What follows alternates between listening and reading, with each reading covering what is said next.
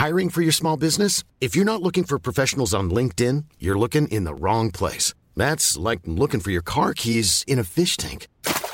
LinkedIn helps you hire professionals you can't find anywhere else, even those who aren't actively searching for a new job but might be open to the perfect role. In a given month, over 70% of LinkedIn users don't even visit other leading job sites. So start looking in the right place. With LinkedIn, you can hire professionals like a professional. Post your free job on linkedin.com slash people today.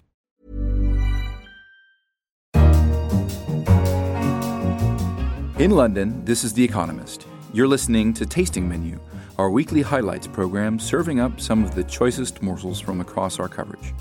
I'm Lane Greene, The Economist's Johnson columnist, and on the table this week, Hillary Clinton on what stops a woman from becoming America's president and how the Democrats can win back the White House, why artificial intelligence no longer needs its human helpers, and the man who zipped up Neil Armstrong. But first, Left Behind was our cover line this week. In the 20th century, income gaps narrowed in Europe and America because poorer places attracted more investment. No longer. Affluent places are pulling away, fueling anger and resentment. Our cover leader argues that it's time to urgently rethink how to help places hurt by globalization. A child born in the bottom 20% in wealthy San Francisco has twice as much chance as a similar child in Detroit of ending up in the top 20% as an adult. Boys born in London's Chelsea can expect to live nearly nine years longer than those born in Blackpool. Opportunities are limited for those stuck in the wrong place, and the wider economy suffers. If all its citizens had lived in places of high productivity over the past 50 years, America's economy could have grown twice as fast as it did. One reason for this is the importance of scale in the modern economy. The companies with the biggest hoards of data can train their machines most effectively. The social network that everyone else is on is most attractive to new users. The stock exchange with the deepest pool of investors is best for raising capital. These returns to scale create fewer superstar firms clustered in fewer superstar places. As regional disparities widen, rather than following those superstars, people are actually becoming less mobile. The percentage of Americans who move across state lines each year has fallen by half since the 1990s. The soaring housing costs in prosperous cities keep newcomers out. In Europe, a scarcity of social housing leads people to hang on to cheap flats. Unemployment and health benefits enable the least employable people to survive in struggling places when once they would have had no choice but to move. One answer is to help people move. But greater mobility also has a perverse side effect. By draining moribund places of talented workers, it exacerbates their troubles. The local tax base erodes as productive workers leave, even as welfare and pension obligations mount.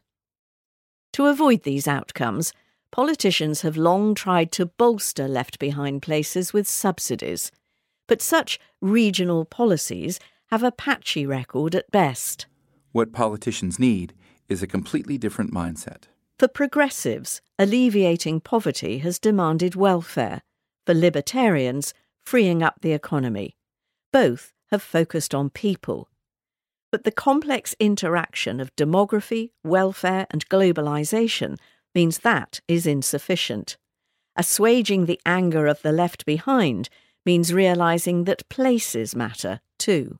To find out what place based policy should look like, pick up a copy of this week's Economist or find us online at economist.com. Somebody who knows the righteous anger of the left behind all too well is Hillary Clinton. The former Democratic presidential candidate was our guest on this week's episode of The Economist Asks. She came to explain, as the title of her new book has it, what happened and how the Democrats can get out of the political wilderness. You know, I beat Bernie Sanders by 4 million votes, okay? So that was a landslide by any definition. He, he you know, was very clear that there was only one message, a single message about billionaires. You know, take back America from the billionaires. And he had ideas which were hard for him to explain, but he never had to explain them except in one editorial board meeting with the New York Daily News. Otherwise, he could just hammer away. Now, he lost the Democratic primary. And so I'm, I guess, arguing that it can't be either or, it has to be both and. So when people say, you know, just give up on that civil rights stuff, don't talk about it. You know, look what Trump is doing. He's playing to his base by demeaning black athletes who are standing up against racism or sitting or kneeling down against racism and injustice you know, what is Democrats supposed to say? Say, oh, um, we don't want to talk about it. Oh, it's too controversial. Uh, no, stand up for what you believe in and what you know is right. If it costs you votes, go find the votes somewhere else. I didn't do a good enough job fighting suppression and finding the votes somewhere else, but I am determined to make sure the Democratic Party doesn't make the mistake of walking away from so many of the values and progress that we have helped to uh, bring about. You can hear the rest of our interview with Hillary Clinton by subscribing to The Economist Asks on iTunes or on your podcast app of choice. Now, in their search for the winning formula, perhaps the Democrats could use a little help from the latest generation of artificial intelligence. In May, a computer program called AlphaGo made headlines around the world when it beat 3 0 the world champion of Go, a fiendishly difficult game for computers. AlphaGo's latest version has just been unveiled. And as science writers Tim Cross, Jan Piotrowski, and Oliver Morton discovered in our Babbage podcast, AlphaGo Zero may have just completely changed the AI game. The key difference is that this computer program used something called unsupervised learning, which means it trained itself to play Go without any help from humans at all. Why might we want a machine that can train itself? Jan? The very interesting thing that this sort of unsupervised learning can provide is are solutions to certain problems that no human would ever come up with because when you think about it, if you feed the supervised learning algorithm uh, some data which was authorized, as it were, by humans, that limits the sort of artificial inventiveness that you might suspect will occur if a computer starts from scratch. The truth is, if you look at AlphaGo Zero's rating, because you can rate Go players by strength, it's much, much better than even the best human players in the world, to the point where if you had them play against each other statistically, you would never expect a human to win. So, whether this thing is thinking or whether it's calculating or whether it's reckoning, it's not only arriving at the same place as humans are, it's actually arriving at, at a better place than they are. But though AlphaGo Zero may have a way with a problem, it might struggle with this next one how to get Chinese office workers their lunch, piping hot, at rush hour, against traffic, and then recycle the packaging. An article in our China section bit into the booming Chinese takeaway business. Three couriers in hard helmets cram into an office lift in Beijing, one clad in red, one in yellow, and one in blue. The trio are dispatching food that was purchased online through China's most popular meal ordering firms, which fill urban roads every midday with their colourful delivery people on electric bicycles. Services enabling users of a single site to order from a swathe of local restaurants are expanding around the world, but in China, the industry is on a roll.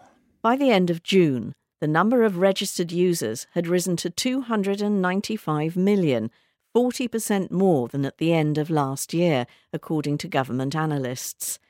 The value of meals bought online was about $25 billion in 2016 and could rise to around $36 billion by the end of next year. But there's much hand wringing about the consequences of the craze. Delivery people often mount pavements or drive against the flow of traffic to maximize earnings during the lunchtime rush.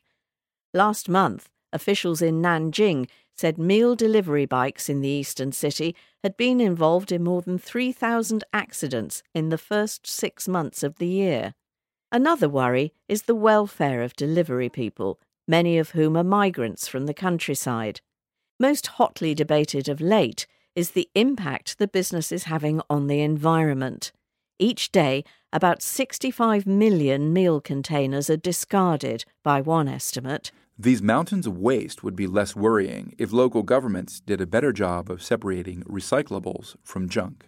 This year, the central government ordered 46 cities to come up with new systems for sorting rubbish, which it talks of making mandatory by 2020.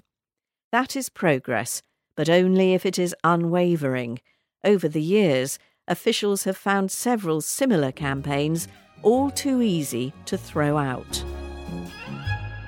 Let's leave behind the concrete jungles swarming with delivery bikes now and head to the forests of the Republic of Georgia, where an article in our Europe section warns that a threat to the continent's breakfasts may be spreading. Isolated by the Black Sea and Russia, Georgia has spent the past few decades binding itself closer to the rest of Europe. In this effort, hazelnuts play a crucial role. In 2007, Ferrero, an Italian company, set up a branch in Georgia to supply the key ingredient of its signature product, Nutella, the chocolate hazelnut paste that is the most European of all breakfast spreads. Georgia is now the world's third largest producer after Turkey and Italy. Hazelnuts are their biggest export after copper ore. So far, so sweet. But there's a sticking point. About 10% of the hazelnuts Georgia exports come from the Russian backed breakaway territory of Abkhazia, which has enjoyed de facto independence since its War of Secession in 1992 93. Georgia has no formal trade relations with Abkhazia, and hazelnuts are the only product which Abkhazian authorities allow farmers to sell there. And from next year, a new EU trade agreement will require all Georgian exports to have a certificate of origin. Even if Abkhazian farmers could get a Georgian certificate, it would be considered an act of national betrayal. Their nuts will thus be barred from Nutella's mixing vats. But cutting Abkhazia off from Europe will leave it even more dependent on Russia. Russia is our strategic partner, and demand for hazelnuts is low there, says Adgur Ardzinba, the economy minister in Abkhazia's self proclaimed government, which only Russia and a few other states recognize we have to give priority to products that are in high demand in Russia, such as citrus and wine. Although cocoa powder and hazelnuts make an excellent blend, commerce and nationalism do not. Perhaps if the hazelnut business falters, Georgia should look into cultivating some other valuable flora. In the pages of our Middle East and Africa section, our South Africa correspondent recounts a date with the loneliest plant in the world. Wood's cycad is a striking plant, tall with a shaggy green crown and bright orange cones, but despite its good looks, it will never find a mate. Found in a Zululand forest in 1895, it is the only cycad of its kind and a male. It stands in splendid isolation in Durban Botanical Gardens, surrounded by security cameras to thwart thieves. Paradoxically, it is those who love them most who pose the biggest danger collectors who want exotic varieties for their private gardens. Slow growing adult specimens, some hundreds of years old, sell for tens of thousands of dollars. But of South Africa's 38 cycad species, 25 are threatened with extinction. Two of the world's cycad species have been wiped out in the wild since 2003. Both were from South Africa. Part of the difficulty in foiling the poachers is telling one cycad from another. Stripped of leaves for transport, it is difficult to distinguish the trunk of an illicitly harvested endangered species from one that is legal to sell. A DNA barcoding database, using gene sequences, has helped with identification. A cycad identification app with close up photos of leaf and stem types was developed to help bewildered police tell their Encephalartos ghellinckii from their Encephalartos laevifolius. At the South African Biodiversity Institute, Phakamani Xaba laments that for some cycad species, it's probably too late. For extreme collectors, rarity only makes a cycad more desirable. In the end, it's all about the ego, he says. Our obituary this week was a tribute to a man who was quite the opposite Joseph Schmidt, who died on September 25th, aged 101, was a quiet man playing a small part in one of the starriest of fields. By a real piece of luck, and because he was good with his hands, especially at mending flight suits and rigging parachutes, he was taken on by NASA as a spacesuit technician in the most exciting years of America's space project he saw the first of almost everything. He was there when Chuck Yeager broke the sound barrier in 1947. when Alan Shepard made America's first manned spaceflight in 1961, when John Glenn first orbited Earth in 1962, when Apollo 8 went round the moon in 1968, and when Apollo 11's module landed on it in 1969. For him, the most mind boggling moment of all. His job was to help design the spacesuits and then, before the flight, put the astronauts into them. First came cotton long johns, and, in later years, after some accidents, a proper urine collection device, which he thought up himself.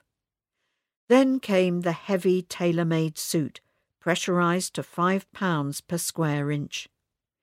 The extravehicular suits for Apollo 11 were a real piece of work. 28 layers of nylon coated with Kapton and Teflon built to withstand a temperature range of 500 degrees Fahrenheit and assault from micrometeorites. Inside the spacecraft, he had to buckle the astronauts in and check that they were comfortable. His face and securing touch were Shepard's and Glenn's and Neil Armstrong's last physical contact with Earth before, as Glenn put it, there are no more hands. After the flight, it was his job to vacuum the moon dust out of the moonwalker suits. He didn't keep any. Perhaps his best memento was the gold medal Glenn gave him after his orbits of Earth, with his initials, JS, on the back. Glenn took about ten up with him. The rest went to the President and other bigwigs. He felt real proud to get it, but kept quiet. And with that, we release you into outer darkness as we've reached the end of this week's episode of Tasting Menu. Don't forget, you can read all of the articles mentioned in this week's issue and find all our other podcasts online. Keep sending in your feedback by email to radio at economist.com or tweet us at economistradio. In London, this is The Economist.